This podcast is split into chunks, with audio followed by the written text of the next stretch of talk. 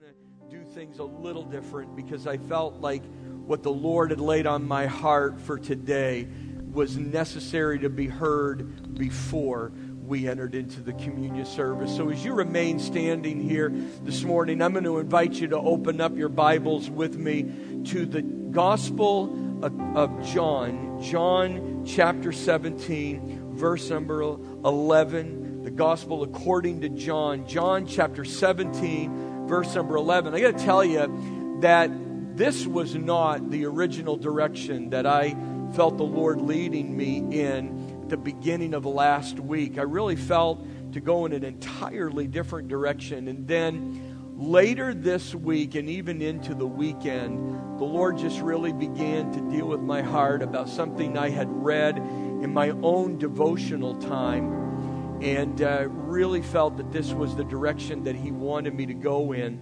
And I got to tell you, it's one of those messages where uh, I'm, I'm really even now unsettled. Even though I know that this is what I'm sh- supposed to share, it's one of those messages where I don't know um, if it's going to speak to all of us, although it is applicable to all of us. As much as I feel like there might just be one or two of you today that the Lord has a message just directly for you before you take communion. And I just pray that God would give us all ears to hear what the Spirit is saying here in Jesus' name. John chapter 17 is considered the high priestly prayer of our Lord and Savior Jesus Christ. When we consider uh, the prayer that Jesus prayed on the night that he was betrayed, typically we just think of if there's any way, let this cup pass from me. Nevertheless, not as I will, but as you will.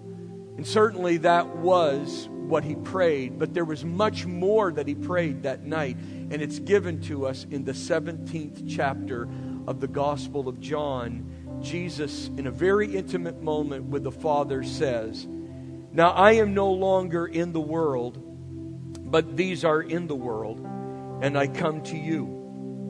Holy Father, keep through your name those who you have given me, that they may be one as we are one. While I was with them in the world, I kept them in your name. Those whom you gave me, I have kept, and none of them is lost except the son of perdition, that would be Judas, that the scripture might be fulfilled. As I stand before you this morning, I, I got to tell you that I am absolutely confident in Christ's ability to keep those who have committed their life to Jesus Christ as Lord and Savior. How many of you are secure in that today? That He is able to keep us if we are willing to be kept. I am absolutely confident in His ability to keep me, provided I want to be kept by His hand. Judas fell away not because Jesus was unable to keep Judas, but because Judas did not want to be kept in the grace of God. And I pray that, that no matter how difficult life may be, that all of us would want to be kept in this very critical hour. And no matter what He requires of us, that we would remain submitted to Him in all things in Jesus' name. This morning, I want to share with you for just a few moments, really, a, a simple message entitled The Intervention of Intimacy.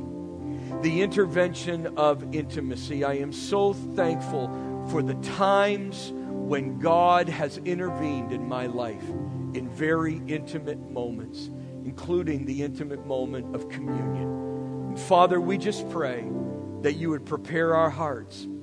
Lord, in about 30 minutes, we are going to receive communion, but I pray that not one of us would receive communion today in the same way we have in the past, but that we would look deep down into the recesses of our heart with the searchlight of the Holy Spirit May you know us today, and may we be willing to admit where we truly stand with you. in Jesus' mighty name. And everyone said, Amen and amen. Before you're seated, would you turn to your neighbor, tell them that you love them in Jesus' name.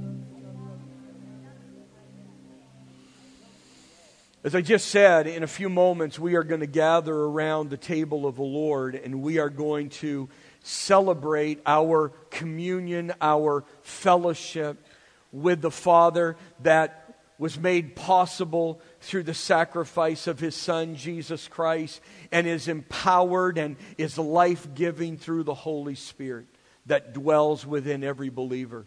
Isn't it exciting to think that we have a living and intimate relationship, not just with the Father, but with the Son and with the Holy Spirit as well? That we can fellowship with all of them in heavenly places.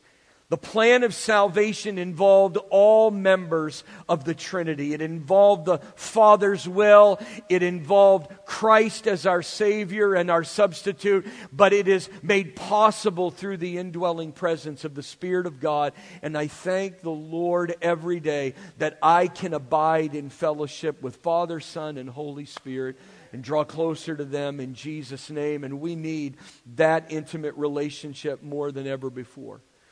And we're going to go into that in just a moment. But before we do, I, I just want to share with you a thought that has been on my heart again all weekend. And I don't know that it, it again is going to speak to everyone that's here, but I, I do believe that there's a sense of urgency in my heart that there is at least someone right now that you need to hear the Lord speaking to you before communion.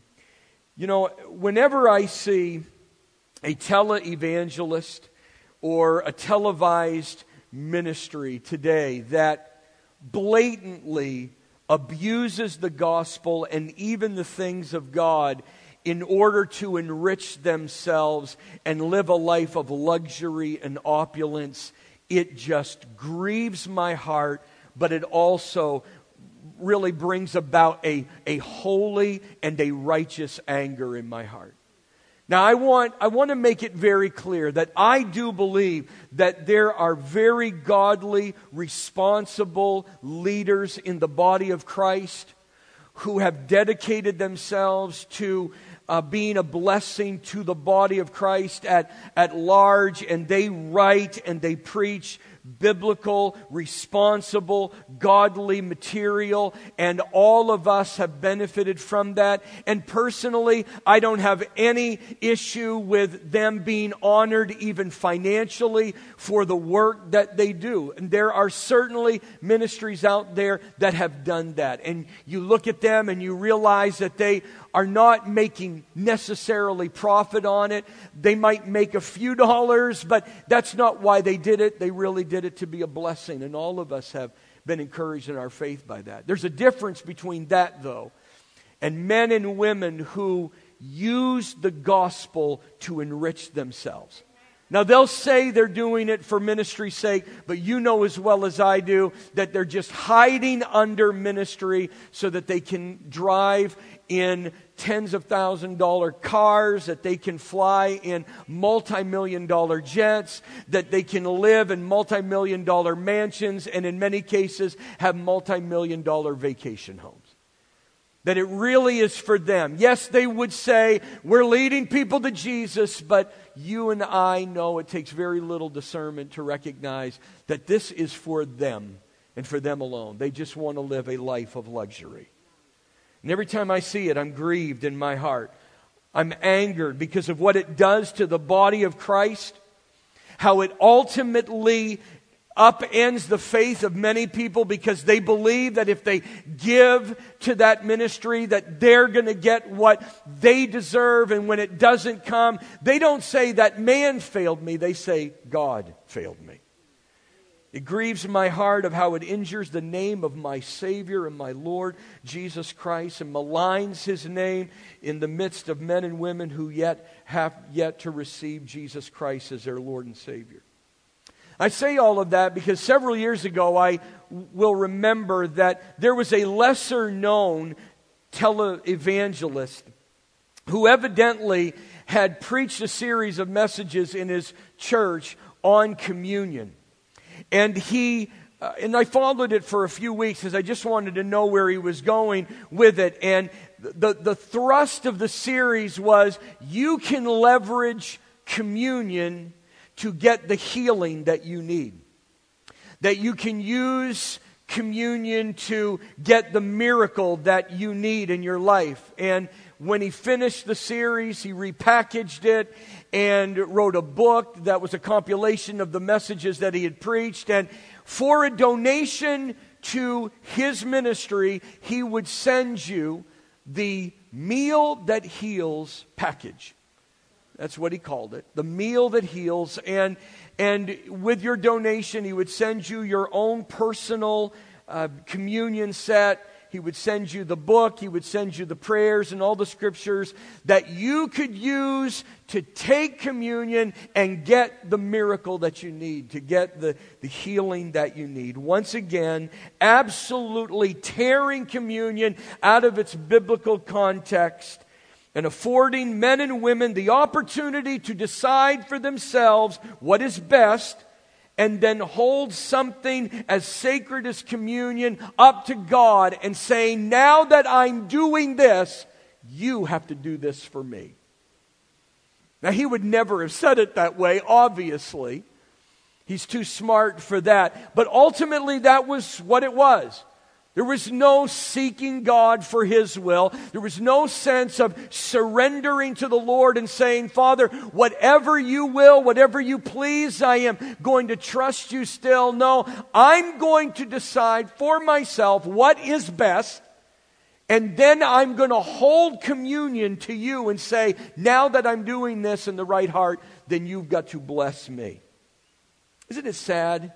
How we have taken the things of God and missed completely what they are. That, that even with communion, we've missed what it's really all about. Communion is a celebration of our fellowship with Almighty God and the promise that He has made to us to never leave us or forsake us. And that we can trust Him in spite of life's challenges and life's difficulties. In fact, I believe that Paul summed up best what communion is all about in the eighth chapter of the book of Romans, where he thunders forth and he says, If God is for us, who can be against us?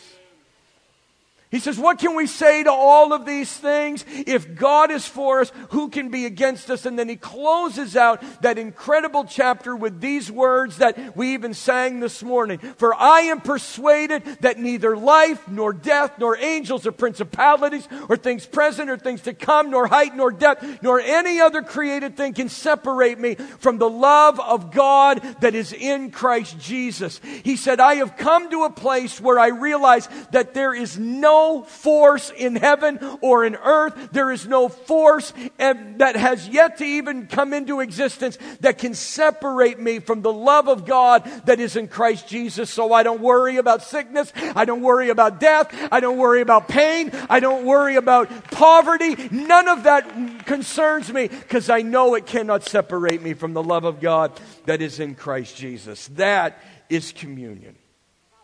In this scenario, however, the meal that heals, it actually demonstrates I have no confidence in God. I have no confidence in His will. I have no confidence in His ability or His power. So I will determine ahead of time what is best for me. And then I will use communion to leverage my will and get God to do what I want Him to do. That's not what intimacy is all about. Certainly not what the intimacy of communion was ever intended to be. Again, communion was to instill within the heart of every single believer the comfort of his abiding presence and the deep assurance that no matter what I face in life, he will be with me. Turn to your neighbor and tell him he will never leave you, he'll never forsake you. Think about it. Built right into communion is intimacy that intervenes. that as we take communion, there is an intimacy where God intervenes. And, and I look around here and I know that many of you have been saved for at least as long as I have, and some of you even longer than I have, some of you longer than I've even been alive. And many of us will testify how we have come into a service and our hearts are heavy where we're facing a challenge, when we're maybe even teetering on depression. But the moment that we got into communion, the Lord used that intimacy in communion to speak to our heart, and we left knowing that no matter how difficult it may continue to get, nothing is impossible for our God. Somehow He is going to make a way where there seems to be no other way. But I've also learned through the years that God, with that same intimacy, intervenes in our lives during times when we begin to stray away. No one likes to talk about straying from the Lord, but you would be hard pressed to read the New Testament and not recognize the dreadful possibility of straying from the presence of God. And what I've learned through the years is that God, if we will allow Him, will use the intimacy of communion to speak to our heart when our hearts begin to drift. In fact, speaking of communion, Paul says in 1 Corinthians chapter number 11, beginning with verse 27. Therefore, whoever eats this bread or drinks this cup of the Lord in an unworthy manner will be guilty of the body and the blood of the Lord. That's an amazing portion of Scripture where he introduces to us the dreadful possibility of actually taking communion in an unworthy manner. And that when we take it in an unworthy manner, that it literally is violating the body and the blood of the Lord. I believe that he is insinuating, as there are occasions in other New Testament letters where this is said, that you're actually trying to crucify Christ again, afresh, anew, when you take it in an unworthy manner. But listen to what he says, and I, I think it's, it's great. The next thing he says is, but let a man examine himself, and so let him eat of the bread and drink of the cup. For if we would judge ourselves, we would not be judged. So, what Paul is saying here is yes, you may know that you are not in a right place before you take communion, but don't just not take communion. Don't just ignore communion. Instead, come to communion and examine your heart. And then, as you confess your sin, enter back into that fellowship. Eat that bread and drink that cup. What he's saying is, God will use the intimacy of communion to speak to where you are so that he can bring you back. How many of you are thankful? That he says, you know what, you're dirty. I know you've messed up, you've sinned, but don't run from me. Come to me. Because I'm the only one that can lift that burden. I'm the only one that can lift that sin from your heart that can forgive you and restore you. So God actually leverages his intimacy with us in order to speak to our hearts and intervene in moments of our lives, especially in those moments where we're drifting. And I was reminded of that the other day.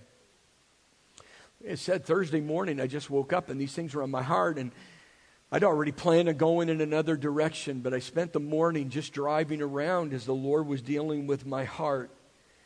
Jesus, as we read in our text, was given oversight of the 12 disciples, and in the end, he lost only one, and of course, that was Judas, a man Jesus described as the son of perdition. He was a son of destruction. Tragically, it didn't have to happen. That, that's what I think is often overlooked in the story of Judas is that Judas did not have to die tragically in his own hand. He, he didn't have to fall away. The falling away of Judas was not the result of any failure on the part of Jesus to keep him, but rather it was failure on the part of Judas who ultimately did not want to be kept. In fact, I would go as far to say that Jesus used the very first communion to intervene intimately with Judas and plead with him to reconsider what was already going on in his heart. When they sat down for dinner that night, Jesus was fully aware of what was going on with Judas, and he actually used the communion setting, if you will, to try and intervene and get Judas to reconsider his ways. Don't turn here with me, but write these verses down. They're, they're going to be up on the screen. I'm reading these out of the Amplified Version because I love how it amplifies these verses. In John 13 and verse 2, this is the beginning of the Lord's Supper, or this is the, the beginning of the Passover feast. It says, So it was during supper, Satan having already put the thought of betraying Jesus in the heart of Judas Iscariot, Simon's son. Notice here that at some point, before dinner. We don't know when it was, but at some point before dinner, Satan had already put the thought of betraying Jesus into the heart of Judas. Which means that Judas had at some point, and we don't know when it was. We don't know if it was weeks before this, days before this, hours before this. We don't know. But at some point, Judas had opened up his heart and his mind to the seductive nature of Satan's voice, he began to entertain that thought of betrayal, the satanic suggestion, and he imagined what would happen if he did something that would force Jesus to exalt himself as the King of Kings and the Lord of Lords prematurely, and how that would have personally benefited Judas in his own agenda and what he wanted. That is what was going on that night. Judas wasn't trying to get rich selling Jesus out. Because 30 pieces of silver was nothing. What he was doing is he was thinking if I push Jesus into a position where he will be arrested, then Jesus will have to exalt himself as the King of Kings. And because I'm one of the 12, I'm going to be in on the ground level of this kingdom and I'm going to have power and I'm going to have resources. So that's what he begins to entertain at dinner. So as he's sitting there breaking bread with Jesus, this thought of betraying him is already there, Satan having put it into his heart. But listen to this. This is later in the dinner hour. Jesus had said to them that one of them was going to betray him. He was troubled, he was disturbed and agitated in his spirit. And he said, I assure you, most solemnly I tell you, one of you will deliver me up. One of you will be false to me and betray me. The disciples kept looking at one another, puzzled as to whom he could mean. One of his disciples, whom Jesus loved, this would be John, whom he esteemed and delighted in, was reclining next to him on Jesus' bosom, or he was close to his chest.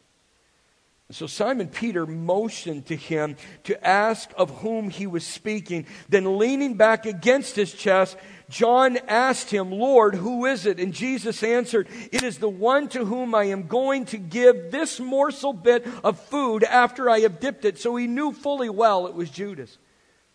So when he dipped the morsel of bread into the dish, he gave it to Judas, Simon Iscariot's son. Now listen to this. Then, after he had taken the bit of food, Satan entered into and took possession of Judas. Jesus said to him, what, are, what you are going to do, do more swiftly than you seem to intend, and make quick work of it. In other words, he was saying, okay, it's set, now do it. Just do this quick, quicker than you ever intended to. Did you notice the contrast? At the beginning of dinner, Satan had put the thought of betraying Jesus in his heart. But after he took that bread, Satan himself entered into Judas's heart and took possession of him. Who would have ever imagined that a thought entertained would become an unbreakable chain? I can guarantee you that Judas never for a moment imagined that a thought he was just entertaining at dinner would eventually become a bondage from which he could not break free from. There was no way you could convince me that Judas thought, if I eat this bread, I'm going to become possessed by the devil. That's how close he was to that possession. Never saw it coming, but it happened. What's interesting is that before it took place, Jesus used the intimacy of communion to plead with him one more time. I think that this is one of the most tragically misunderstood portions of Scripture because when Jesus passed that bread, it was more than just sealing the fate. He was passing that bread, basically saying, Judas, I know what you're thinking. Judas, you can't hide it from me. I know what Satan has planted in your heart. I know what you're thinking. I know what you are sitting here right now contemplating. And I'm pleading with you don't do this. Don't. Because you have no idea what the next decision you are about to make is going to lead you to. Judas, you don't have to do this. I'm going to the cross with or without you. Don't betray me. You don't have to. You think that this has to be pushed along. You need to know that this was set in motion before the foundations of the earth were ever established. The Father had already determined that I would be the Lamb of God slain for the sins of mankind.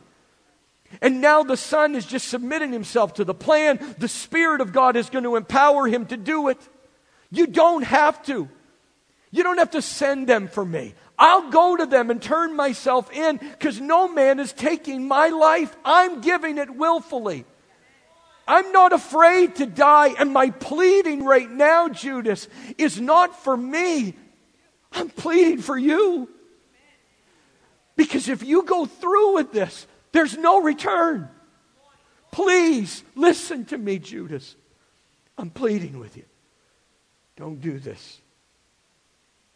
If you read the text, you'll know that he had just finished washing their feet. Now he's breaking bread. And what Jesus is doing is he's using the setting of communion to intimately reach out to Judas and say, Judas, please don't do this. Don't. But Judas hardens his heart. Instead of repenting, he presses in and he eats that bread. And the Bible says that the moment he ate it, Satan entered into his heart and took position, possession of him. And from that moment, his fate was sealed. Not predestined, not determined, but he chose to literally step over the loving overtures of the Lord one more time until finally God gave him over to a state of total rebellion and Judas was lost for all of eternity. A chilling reminder to every one of us of the power of one thought we do not take captive. And so this week, as I contemplated the story and I thought about it, and I thought about communion this morning. I thought, I wonder how many times on Communion Sunday, the first Sunday of every new month, we've gathered here, and God has sought to intervene through the intimacy of communion to get us to reconsider our ways. But like Judas, we press on.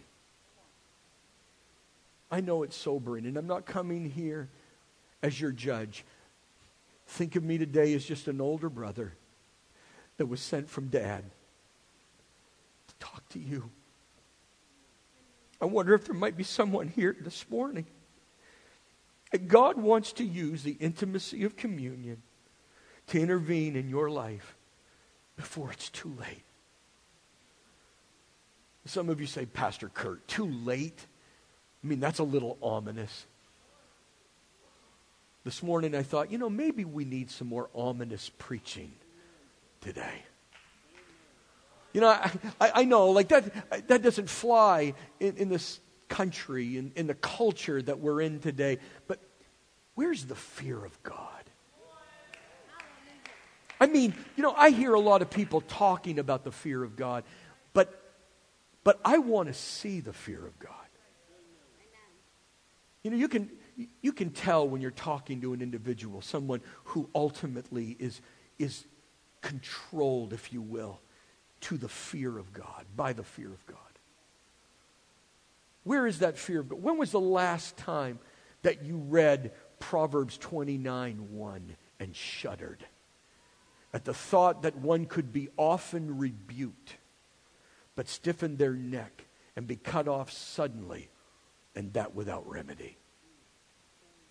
When was the last time you read the very end of the Sermon on the Mount and chills went up your spine as you heard Jesus himself say, not everyone who says, Lord, Lord, will enter into the kingdom of heaven, but those who do the will of my Father.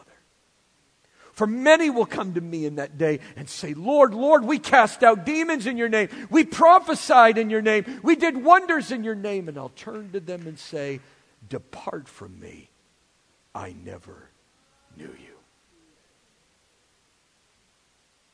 Where's the fear of God? The Old Testament is filled with ominous warnings of willful sin. And those who continue in willful sin, there is no sacrifice made for them. Yes, I said too late. But not necessarily too late for repentance, though certainly that is on the table.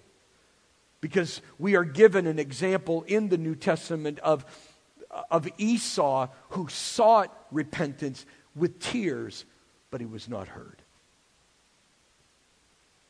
But not necessarily too late for repentance, but maybe too late to be delivered from the disaster and the consequences that you will, you will about, you are about to experience if you are to set what you're thinking right now into action. I wonder if there's someone here this morning, and I love you enough to just say, I wonder if there's someone who's here today and Satan has already put the thought in your heart to do something that will betray your Savior and your Lord. That maybe there's someone here this morning that Satan has already put the thought of betraying your husband in your heart, has already put the thought of betraying your wife in your heart, has already been has already put into your heart the thought of betraying your son, your daughter, your mom, your dad, your family, your friends, your church, your God, your Savior. If there might be someone here that you right now have a thought of divorcing, a thought of an affair, a thought of marrying or starting a relationship with someone who doesn't know the Lord. See, this has always been the ongoing strategy of Satan, even from the beginning. And that is to put suggestions in our hearts and our minds when we're not guarding them and hope that rather than resisting them steadfast in the faith, we'll just keep entertaining those thoughts until they become a physical reality. That's what happened in the very beginning. We're told in Genesis 3 that the serpent was more cunning than any beast of the field which the Lord God had made. And he said to the woman, Has God indeed said, You shall not eat of every tree of the garden? She initially resists the Lord, or resists Satan, I should say. But then he continues and he says to the woman, You will not surely die, for God knows that in the day that you eat of it, your eyes will be open and you will be like God, knowing good and evil. And he just keeps pressing that thought into her heart and into her mind. And rather than resisting it in the truth of God's word as she did, eventually she started to entertain that thought and she looked at that tree in a way she had never looked at it before. That it was a tree that was desirable for food, that it was a, a food that was willing to make her wise. And she started to contemplate it until ultimately she took the fruit and she ate it.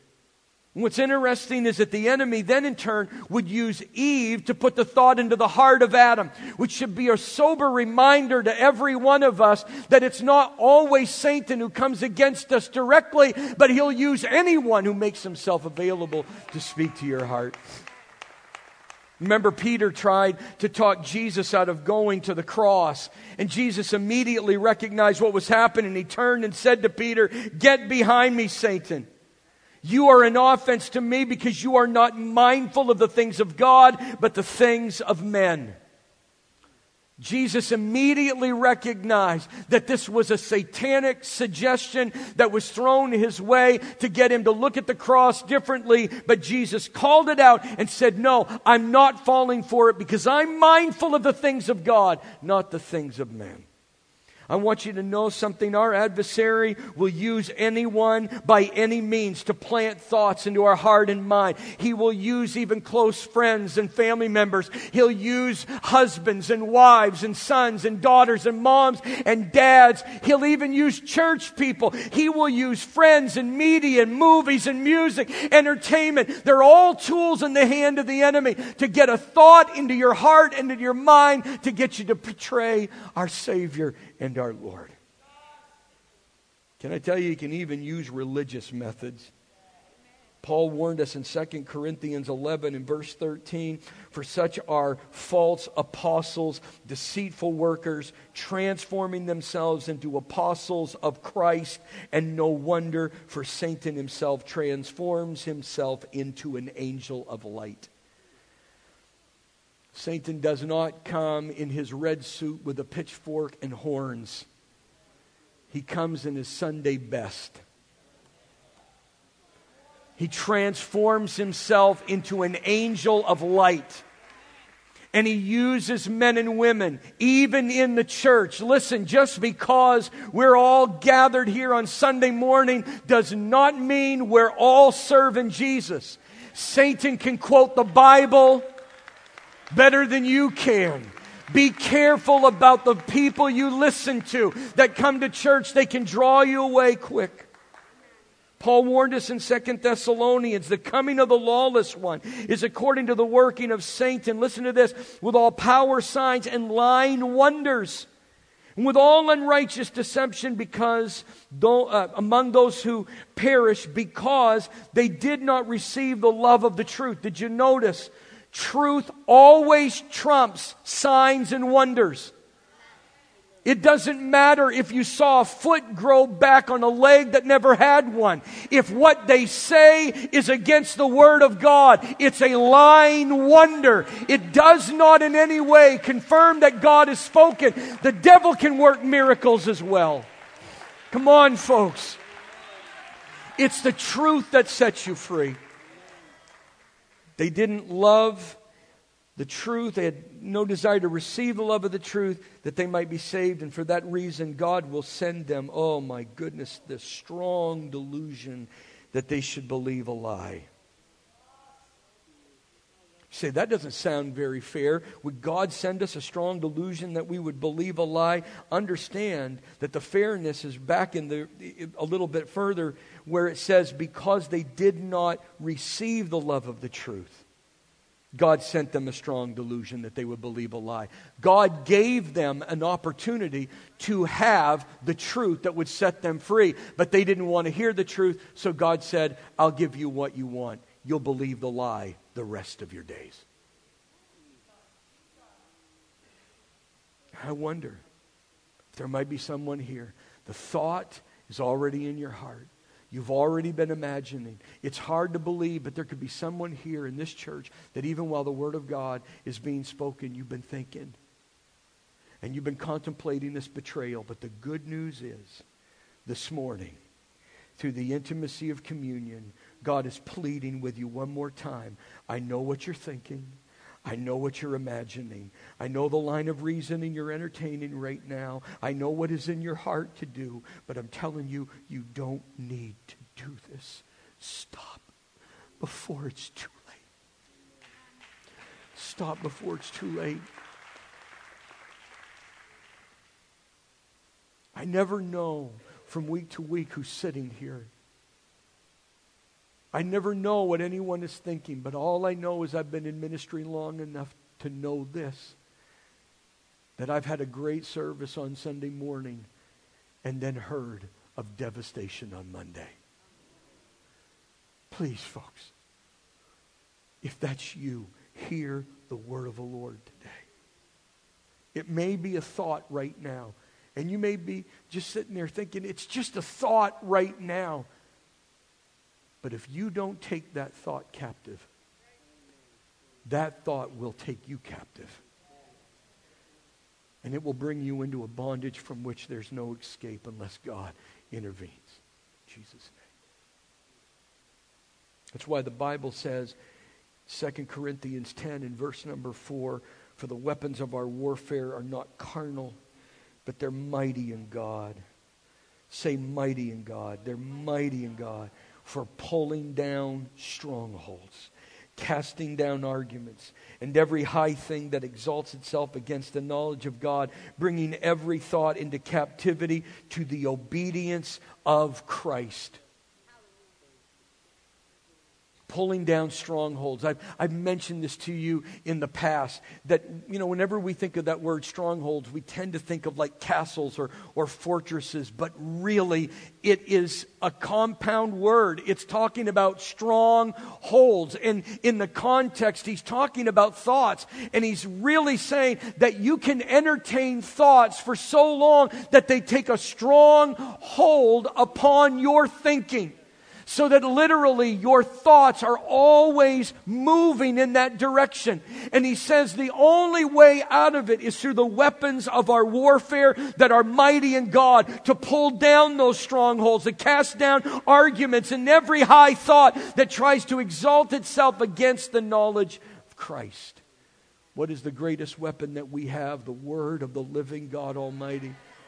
Because remember earlier in Second Thessalonians, Paul said that God would send a strong delusion that they would believe the lie because they did not receive the love of the truth. Can I tell you, we have got to fall in love with the Word of God again. It is a lamp unto my feet. It is a light unto my path. I can hide it in my heart that I might not sin against the living God Almighty. You gotta love this truth. And don't believe the lie of the enemy that you can't understand it. I'm going to tell you, the Bible is the most important document on this planet. God would not have made it hard to understand. You don't need a doctorate. You don't need a master's to understand it. It is the Word of the living God Almighty. Hide it in your heart. It'll save you in Jesus' mighty name. It's the only way you're going to pull down strongholds.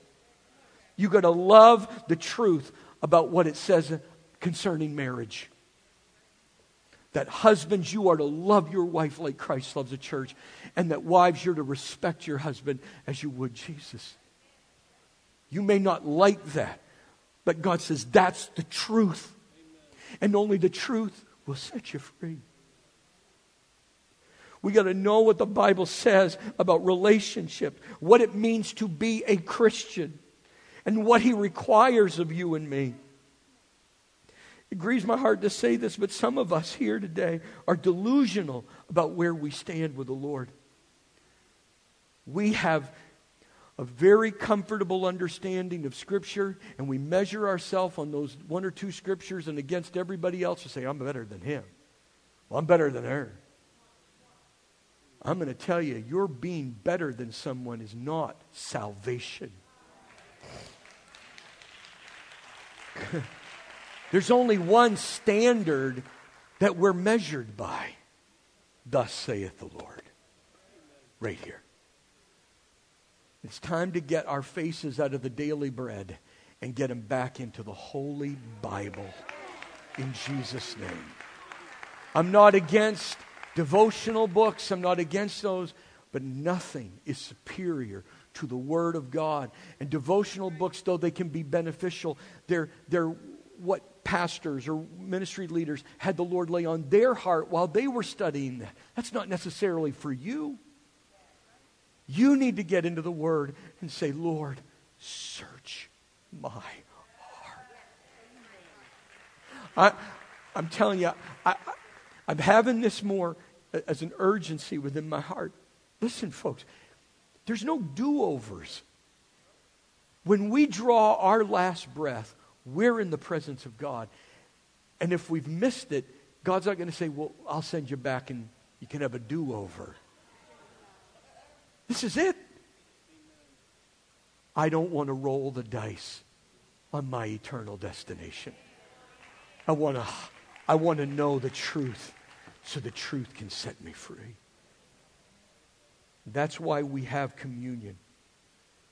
To remember the death and the resurrection of our Lord and Savior Jesus Christ, but also to remember what he said that if any man come after me, let him deny himself, take up his cross, and follow me. Please, don't be as Judas today and receive this communion with a hardened heart, but just keep going on. But today, be broken before Him. Repent of that thought in your heart. Be reconciled and restored to Him in Jesus' mighty name. It's not too late. Come. Jesus' name. Heads bowed. Eyes closed. Bless the Lord before we do anything, can you just take a moment? Just say, Search me, O oh God.